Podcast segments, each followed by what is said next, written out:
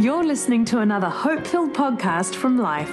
For more information about our church, visit lifenz.org. Has anyone ever had an embarrassing moment? Do you want to hear about the most embarrassing moment I've ever had in my life? Okay.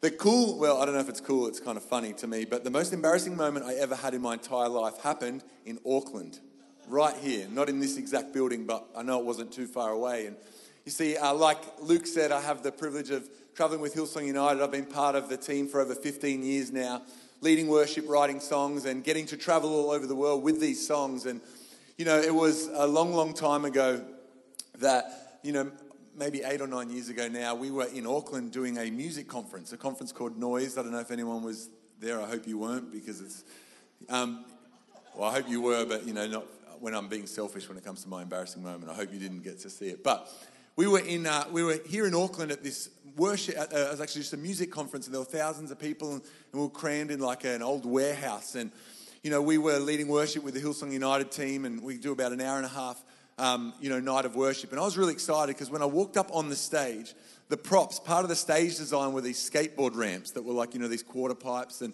little jumps all over the place. And I, I don't know what it is about myself, but I get really excited when it comes to praising God. And I walked on the stage and saw these ramps everywhere, and I thought, these guys have put these here just for me. Even though they hadn't, but that's just the way my brain thinks. Anyway, so we get into the first song. We start like we did t- tonight with some fast, upbeat praise, dance songs. And I see one of these uh, ramps on the side of stage, and I run as fast as I could to it. I run up it, I jump off it as, as high as I can. I kick my arms, my legs up far apart. I land, I keep running around praising God. But all of a sudden, when I landed, there was a breeze in between my legs that wasn't there when I walked on stage. And I looked down, and lo and behold, I've ripped my jeans from my crotch all the way down to below my knees, like basically shredded them. I don't know how I did it. And I, I down and I kind of freeze because you see, I had been to Bible college, but nobody tells you what to do when you rip your pants on stage. I hadn't, I, I, missed that class, I guess, one day. And so I'm there, and it's like, you know, there's no way you're supposed to leave in the middle of, you know, this is only song two, and I just, I'm freaking out. I don't know what to do, but I was so embarrassed that I just dropped my head and I walked off stage. I just, it was, it was bad. And, you know, I get off stage, and a guy who's helped us travel the whole time with United, a guy called Webby, he's there side of stage, and he's like, What are you doing? I'm like, Bro, I've ripped my jeans. I'm so embarrassed. I can't, I can't keep going tonight. He's like, You've got to get up there and keep praising God. I'm like, I just can't. And he goes, Wait, I've got an idea. And he literally like reaches behind him out of nowhere like a MacGyver move and gets a roll of gaff tape. Does everyone know what gaff tape is? It's that really thick gaff tape. It's like, it's it's thick and it's strong and it covers a multitude of sins. And uh, so he starts to operate on my pants. He's like doing stripes down, across, diagonally, and he's patting it down and does an extra layer. And he's like, that should work. And I looked down, it was kind of like that cheap gaff tape, so it was really shiny. And, um, and I was just, I'm so embarrassed, but I made a decision that nothing was going to stop me from praising God. So after he taped up my pants, I went back onto the stage and just in time for them to start that first slow song, you know, like it was just perfect. The keys were playing this amazing note and Joel Houston was standing next to me. He was about to lead the song, and I kind of stood there, assumed the worship position, pretending that I was worshiping, but really just battling with my insecurities about what just happened and how embarrassed I was. And I started having this conversation with my mind, and it was like my mind was playing tricks on me because here I was standing there, and it's like, it's like I was so embarrassed. I was trying to push in and keep praising God, but it's like it's like I could, you know, feel that the breeze was back then. I was like, no, stop it, just keep pressing on. And then my mind went to a whole nother level and started pretending like there was people in front of me that were laughing. And I was just trying to push through it, except the laughter was getting louder and the breeze was getting stronger. And I opened my eyes. The gaff tape had come off and because um, it was the cheap stuff, and there's like about 30 people standing right in front of me laughing out loud, and I'm like, oh my goodness, what do I do here? And just before Joel sings, he kind of stands over and he looks at me, he looks down, he looks at the people laughing, and I look back and he laughs out loud into his microphone. It comes through the speakers, and now you've got thousands of people drawn to attention looking at me laughing. The laughter grows, the whole room's laughing. I look to Joel, I look at the crowd, I look at my pants, and I walk off stage. I was done, I couldn't do it, I had a second try. And I get off, and Webby, the guy who helps us travel, says, What are you doing? I'm like, Bro, I'm done. He's like, You've got to get back up. Hello. He's like, You've got to get back up there. I'm like, I know, but I just can't. That's it. I tried. You know, I'm done. And he goes, Wait, I've got an idea. And this is the absolute truth. He walks out into the crowd. He finds a complete stranger, sizes them up, brings him back and says, Hey, I've got this guy. He's going to let you wear his pants. and I was just like, okay, um, hi stranger, I'm JD. He's like, hey JD, I'm stranger. And we go into our little backstage area and he gives me his jeans. And, you know, I've got to describe this guy to you. Like, this guy just had the biggest, like, massive heart, you know, like, um, and uh, I.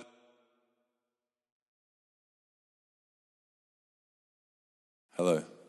It's the first time using a microphone. Sorry, guys. Um, this guy had. Let, let, me let me explain it another way. He had the biggest jeans you've ever seen. Right? They were really baggy. Okay, and um, and so I was like, I was so embarrassed but I swapped jeans. Well, I didn't give him my jeans because they were basically destroyed. And I put on the, I went from wearing like these tight, skinny black jeans, which was probably the, the problem in the first place, to wearing the baggiest, brightest blue jeans you've ever seen in your entire life. I did the belt up as tight as I could, and I'm here to testify to say that I got back up on stage, I kept praising God, and that was the most embarrassing moment, and it definitely deserves a round of applause for me bearing my soul. But you know, the truth is, life has its way of throwing things our way that it's going to cause us to not want to praise God. But just because we don't want to or feel like we shouldn't praise God doesn't mean that we should not praise Him. And you know, I want to talk tonight about a really simple thought, but I think it's powerful and can help each and every one of us. I want to talk about being people of relentless praise. You know, praise is powerful. It's so much more than a song and it's so much more than just a service.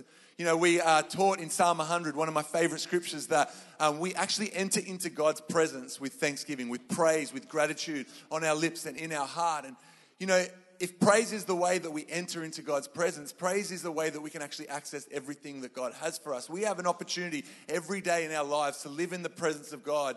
And in His presence is where we find fullness of joy. In His presence is where we find peace and wisdom and everything that we need to do, everything that God has called us to do. And so I simply want to equip us and encourage us to be the kind of people to live these relentless lives of praise to God and access His presence. And so we are enabled to do everything that God's calling us to do. Amen.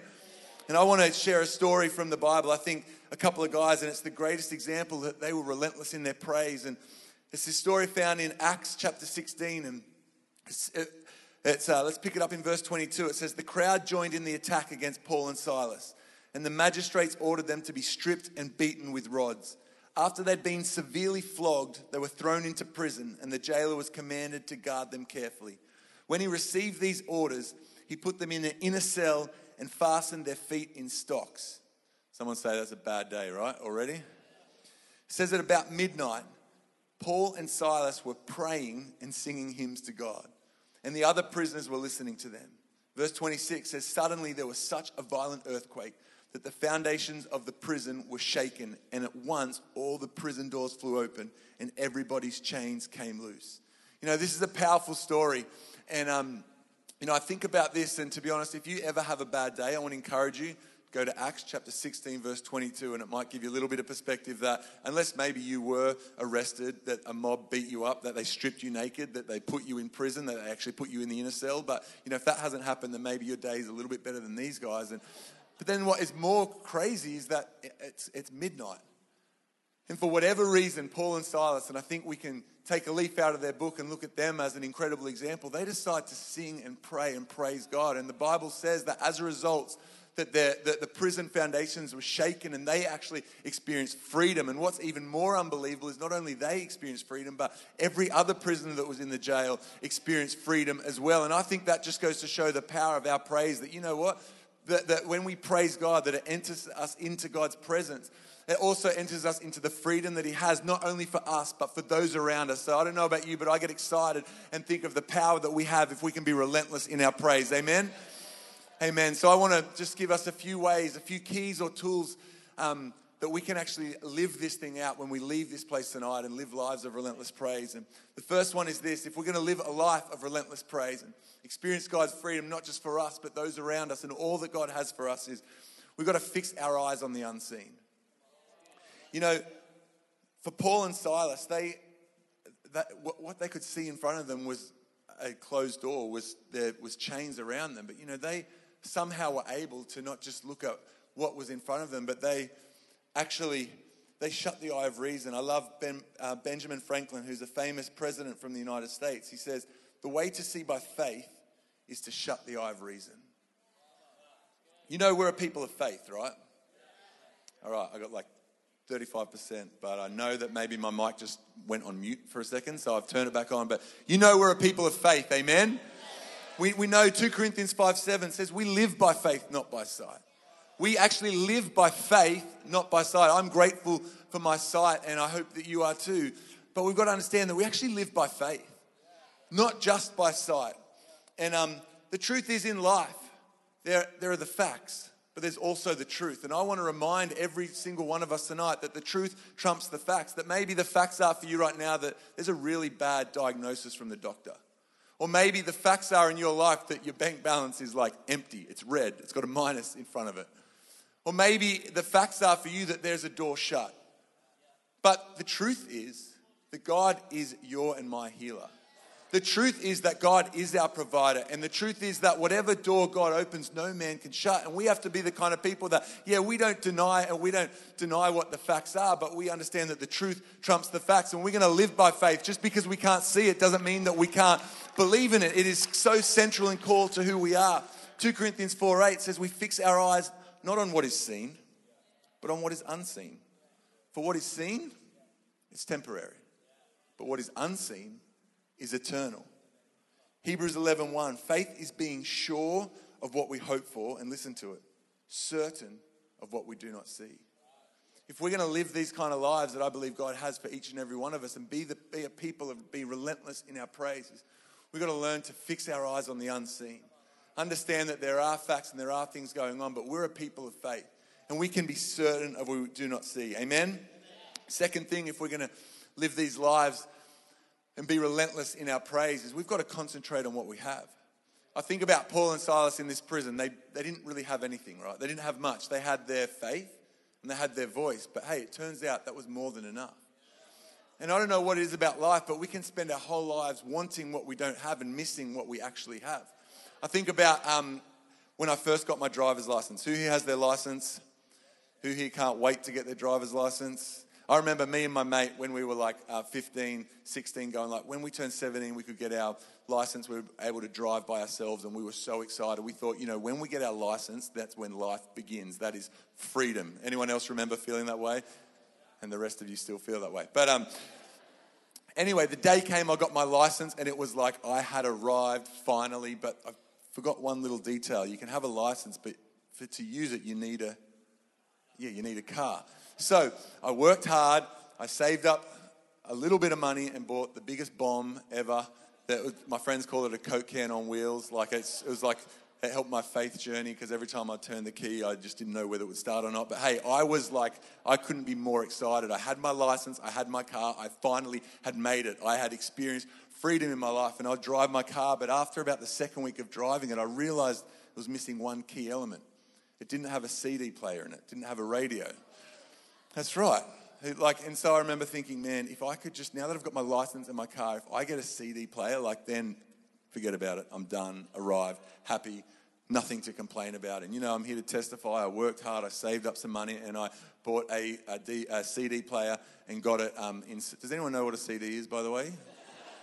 or can anyone remember what a CD is? I can barely. But um, I, I got a CD player installed into my car, and it was just like I was over the moon. Now I could just put it, listen to whatever I wanted, listen to stuff, and it was so good. But then after a little while, you know, my, me and my friend would go to the beach every Saturday, and it was this little car, and we'd jam our surfboards in, and I couldn't see him properly, or I'd always have like a fin in my shoulder, and I was like, this is like so annoying. Like I just, I longed for the day that I just have roof racks on my car where I didn't have to worry about the surfboard in my car. And so, you know what? Again, God's faithful. I worked hard. I saved up. I bought some roof racks and got them installed on the roof. And I was driving down the beach without a worry in the world, with my surfboard on the roof, with the CD player, driving my car. Except in summer, it was really hot, and it came to me that the car didn't have air conditioning. It was just like, yeah, the worst thing ever, right? And um, thanks for laughing, it was a joke. But I remember driving, just being like, oh, I just long for the day of having air conditioning in my car and with my CD player and my roof racks, and just, you know, I ended up getting a car that had air conditioning, and I was like, had finally arrived, except for one thing. There was one thing that was missing. It didn't have central locking. You know, like I had to reach over and pop like the, the door lock over, or even worse, I'd have to walk around and open it for my friends. If I had a girl at the time, it wouldn't have been an issue, you know, chivalry, and I would have looked after it. But, you know, I just longed for the day I'd seen this invention as like a little kind of, you know, black button that you just go beep, and then at one stage, all the locks open. I'm like, how good would that be? And again, I finally eventually got a car that had central locking, had air conditioning, it had roof racks on it, had a CD player. But I realized there was the uh, one little thing that I was missing out on. This is unfortunately true, and I have friends that are like me. You're going to probably now you know what I'm like, but this is the truth. At, at that time, I was just like, oh, you know when like I will actually actually arrive and be in need of nothing is imagine one day having a car with leather seats. That's just like the pinnacle, right? You know. It's a funny story, but it's kind of true. How much can we all relate that we are always going, you know, one day, someday, when I get this, oh, and then haven't you found when you get things, it's, there's always something else comes out six months later. It's like technology just moves way too fast at the moment, or we think that we need something, and then we get it and we realize we need more and more. We can find ourselves in this trap. But if we're going to be the kind of people that God has called us to be and be relentless in our praise, we actually have to concentrate on what we have. I want to read you a couple of verses that I love. Um, 1 Corinthians 4 8, in the message, it says, So what's the point of all this comparing and competing? You already have all you need. You already have more access to God than you can handle. Everyone repeat after me. Say, I have all that I need. Say, I have more than I need. The truth is, if we understand there's a difference between needing something and wanting something. And don't get me wrong, if you I'm up for you wanting a lot of things. If you want a car with leather seats, no judgment, I'm with you. Um, but as long as it comes from a place we understand we actually don't need it. If we could understand, we actually have more access to God than we could handle. Then we come from a place of knowing that we actually are in need of nothing, but we have more than we need. 1 Corinthians 7 17, and if you are on Instagram, stop for one second because I think this verse could be for you. Or if you're playing a game on your phone, no judgment. We've all done it. Well, I haven't done it, but that's, we don't do that at Hillsong. We just, we all write notes on pieces of paper. But uh, jokes. Um, I really actually believe that this verse is powerful and is going to speak to a lot of people tonight. 1 Corinthians 7 17 says, Don't be wishing you were someplace else or with someone else. Where you are right now is God's place for you. Live, obey, and love right there. I think we've got to understand that, you know, we can be wanting and wishing we were in other places. And, you know, I love, you know, the church that I come from, and I know the church here is exactly the same because.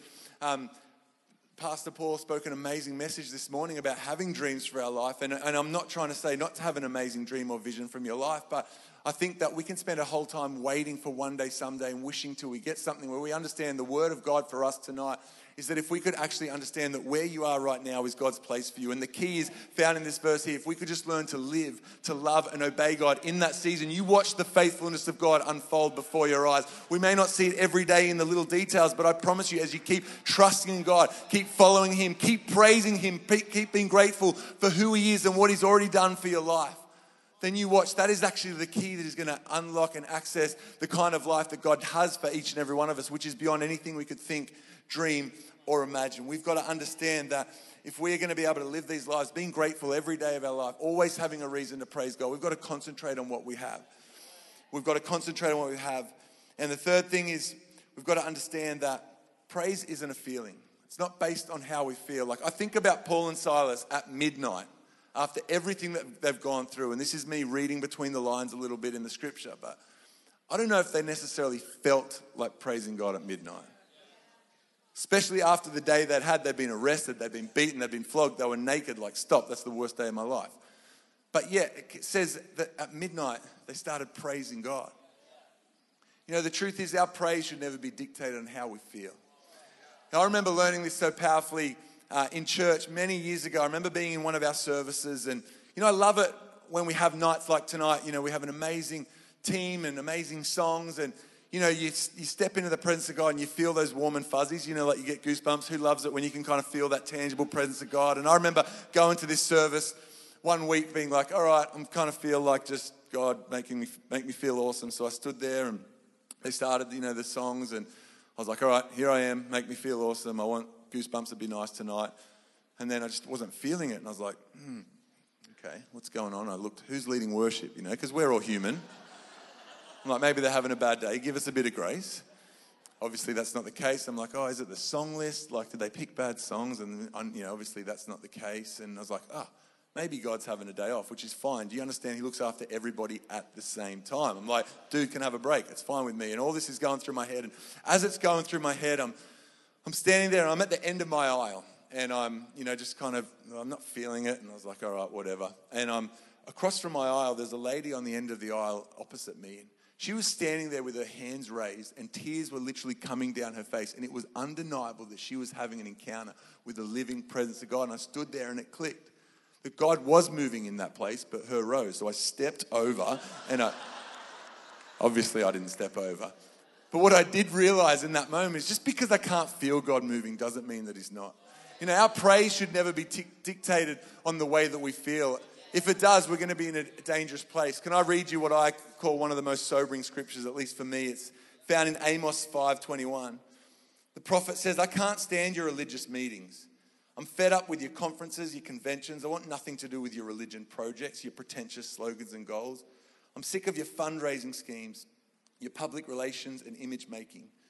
I've had all I can take of your noisy ego music. When was the last time you sang to me?" Ouch. Me, I can't read it again. I can't. Once a day is enough. the truth is that the heart of this scripture and and what I pray that we would all, you know, because that list is like what I kind of do with my life. And there's nothing wrong with conferences, there's nothing wrong with conventions, there's nothing wrong with gathering and doing the things that we do, as long as it always comes from a place, it's not what we can get from it. It's not based on how we feel, but it's actually the heart of worship is a response to who God is and what He's done. And we've got to be careful and we've got to remember that, you know, and our praise and our worship goes so far than just in a gathering like tonight in our services. It's actually the life that we live. And if it ever comes about what we can get from it, God, I want to feel blessed. I want to feel better. I want you to do this for me. But we understand first and foremost, our praise to God, our worship, our lives of following Him come out of who He is and what He's done for us. And the truth that, to be honest, if He didn't do one more thing for any one of us, He's still worthy of our praise for the rest of our life and the rest of eternity. Come on.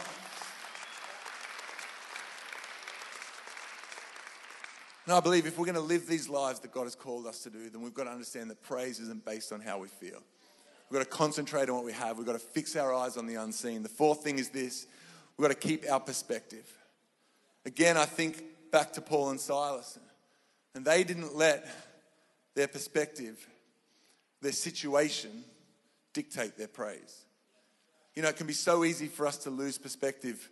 I know the first time I ever got to um, go on a Hillsong United tour 15 years ago this year. It was, it was in Los Angeles, and um, I remember just being so excited. I, I never even dreamed that I'd be able to be a part of, you know, what I've been able to be a part of. And I remember finding out I was leading the second song, and it was a song called Free.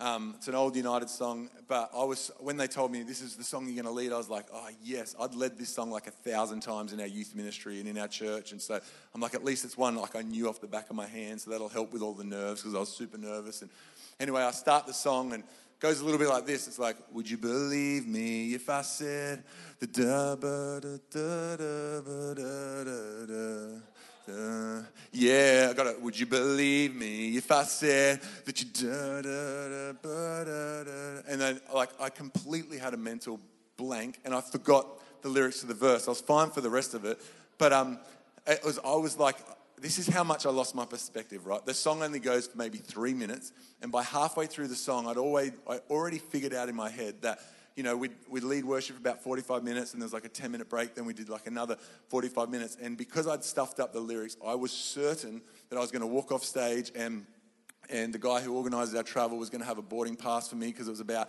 it was about 7.30 p.m. and I knew there was an 11 p.m. flight back to Sydney. It's like my first, I hadn't even been in America for eight hours and I thought I've stuffed it. I'll never lead worship again. I'll never travel like I kind of laugh about it, you know, now, but I genuinely was standing there like sweating, going, I'm done. Like I'm embarrassed. My family, what's my mum was so excited that I got to go on this tour. I'm going to be home tomorrow. What do I tell her? You know, all this stuff is running through my head in like 90 seconds. And how, much, how easy is it for us to lose our perspective in life? And, and um, I want to read 1 Peter 4. It says, Friends, when life gets really difficult, 1 Peter 4, verse 12, when life gets really difficult, don't jump to the conclusion that God isn't on the job. Instead, be glad that you're in the very thick of what Christ experienced. This is a spiritual refining process with glory just around the corner. And I think we all know this. I don't need to state the obvious, but it's not if life gets difficult, it's when. I actually love that when you read the Bible, it, it doesn't, God's word doesn't shy away from the tests and the trials that we have to go through because it's always backed up with the truth that we're not alone. That's the reason that we praise God. But I've always kind of read this verse growing up, going, when life gets really difficult, don't jump to the conclusion that God isn't on the job. Instead, be glad that you're in the very thick of what Christ. Be glad. Always never really made sense to me. Like, what does that actually mean? Are we supposed to like rejoice when we're when we're suffering? And I kind of the way I, my brain likes to think about it. Say if whatever it is that you're going through, whatever it is, maybe the valley or the testing season. Let's let's say it was you broke your leg. Does that mean that when we break, when you broke, when you're broken or you've broken your leg, that you're supposed to like walk around going, praise God, he broke my leg, or I broke my leg, or I don't know which one, but my leg's broken, amen. Woohoo, praise the broken, and broken, you know. No, I don't think that's what it means that we're supposed to go around with that. But what I do think it means is we're not supposed to deny and hide our brokenness. That we actually need each other to be able to be honest and be able to t- talk to each other what we're going through. But what it actually means is that when it is a spiritual refining process with glory just around the corner, that we go, okay, you know what, my leg's broken at the moment, but I am in pain, but the doctor says, and I've actually heard this from doctors, I'm not a doctor, I know just in case you were wondering, um, that apparently, you know, my leg is going to heal. It's just a process. And actually, my leg, when it heals, the way that our bones work is that it's going to heal stronger than it was before. And so I've just got to keep walking it out. I've got to trust the process and realize, oh, you know, I've been on this journey for a few weeks now and I've found someone, they've just broken their leg and I can encourage them. But hey, I'm a few steps down the journey. It's going to be okay. Trust in, trust in God. Trust that His plans are true. And then we actually understand that there is glory just around the corner because we understand Romans 8 28 that God causes everything to work together for good for those who love God and are called according to his purpose for them. And that's you and me tonight. We love God and we're called according to his purpose. And he's actually working everything together for good. So we've got to learn to keep our perspective. And I want to encourage you that, you know, when things do surprise us or go maybe not the way that we're planned, that, you know, sometimes it is okay to question God initially, but don't let your first reaction be your last. We've actually got to stand and trust in the Word of God. We've got to keep our perspective. When we do that, we're able to actually live these kind of lives that I'm talking that we see from Paul and Silas, that we can be relentless in our praise, that we can understand our praise is what enters us into God's presence. Our praise is what is going to bring us freedom and live the kind of lives that not only we experience freedom, but people will see the freedom that you've got. And I believe that's going to be contagious and that you're going to be uh, able to share the freedom of who God is and what He's done in your life. And it all comes from making a decision that we're going to praise God. And the way that we're going to do that is we've got to fix our eyes on the unseen. We've got to concentrate on what we have. We've got to understand praise isn't how we feel. We've got to keep our perspective. And the final thing is this, and the team can join me. And I love this, is we've got to, if we're going to continually praise God, live these lives, we've got to find the secret place. What am I talking about? I'm talking about swapping the noise of this world for that still small voice. Um, I love Matthew 6 and the way the message paraphrases this. Matthew 6, 5 and 6 says, Here's what I want you to do find a quiet and secluded place so you won't be tempted to role play before God. Just be there as simply and honestly as you can manage, and the focus will shift from you to God, and you'll begin to sense His grace. What I love about this verse is it reminds us the power of us making sure that we are continually, we know that we are a people of faith, and we also know, as we heard this morning, the way that we get our faith, that faith comes by hearing the word of God. I want to encourage you, remind you the simple truth, because it could be one of the most powerful truths that we need to be people of the word. We need to understand, I think, more than ever, that in the culture and the society that we are in, but not of, is we've got to continually find that secret place, however that looks for you, whatever time you can get, and understand that, you know, when, it, when we come before God, it's it says, don't role play before God. It says, just be there as simply and honestly as you can manage. And I think we would all admit to some degree we come into life, especially church, but everywhere with a bit of a, one level of facade or, or, or masks. You know, the simple way to, you know, to, to prove that is think about the most common conversation. How you going? Good. How are you? Good. Good. Boom. You know, like, um, but what I love is that when we come before God, we can come as ourselves.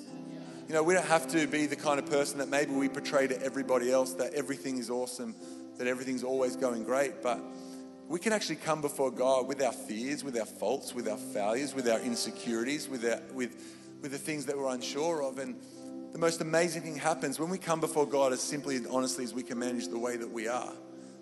That person, you and I, the real us, riddled with whatever it is that we are dealing with, that's the you that God loves. That's the you that God died for. God didn't die, God didn't send Jesus to die for the perfect you who has it all together. No, the power of his love and sacrifice is so strong that it that it's it's the message that includes every single one of us. And it's powerful, and I've done it time and time again, and I can't do it enough. And it's one of the most powerful things finding that secret place, swapping the noise, the images, the messages that everyone else and everything else is trying to tell us, and find out who we really are.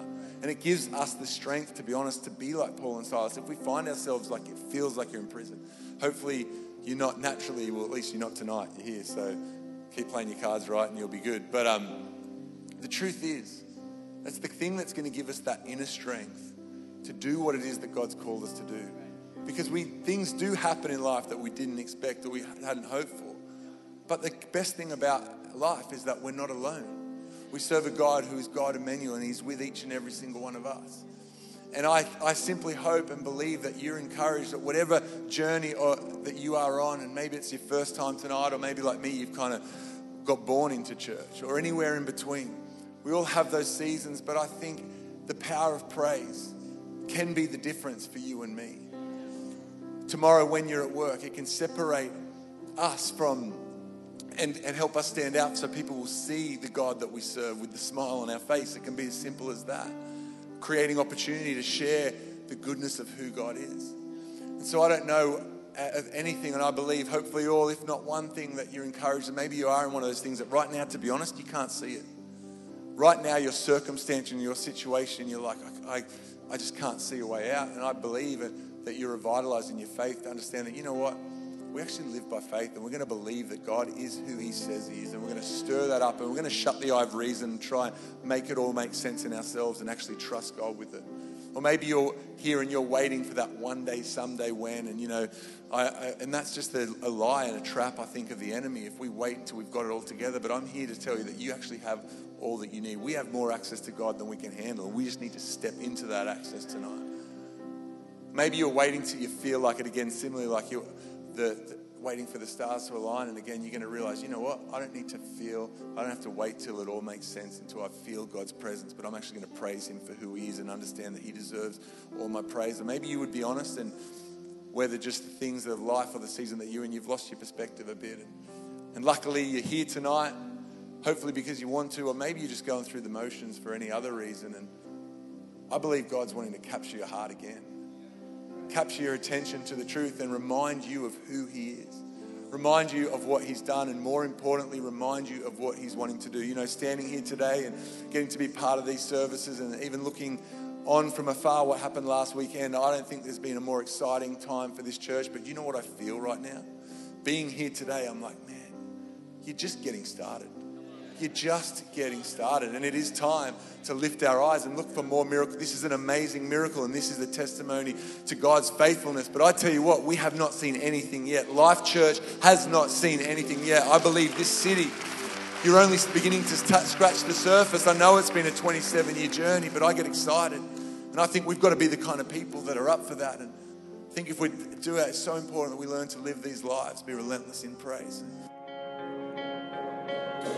We hope you enjoyed this podcast from Life. If you have questions or want to contact someone about this message, visit lifenz.org.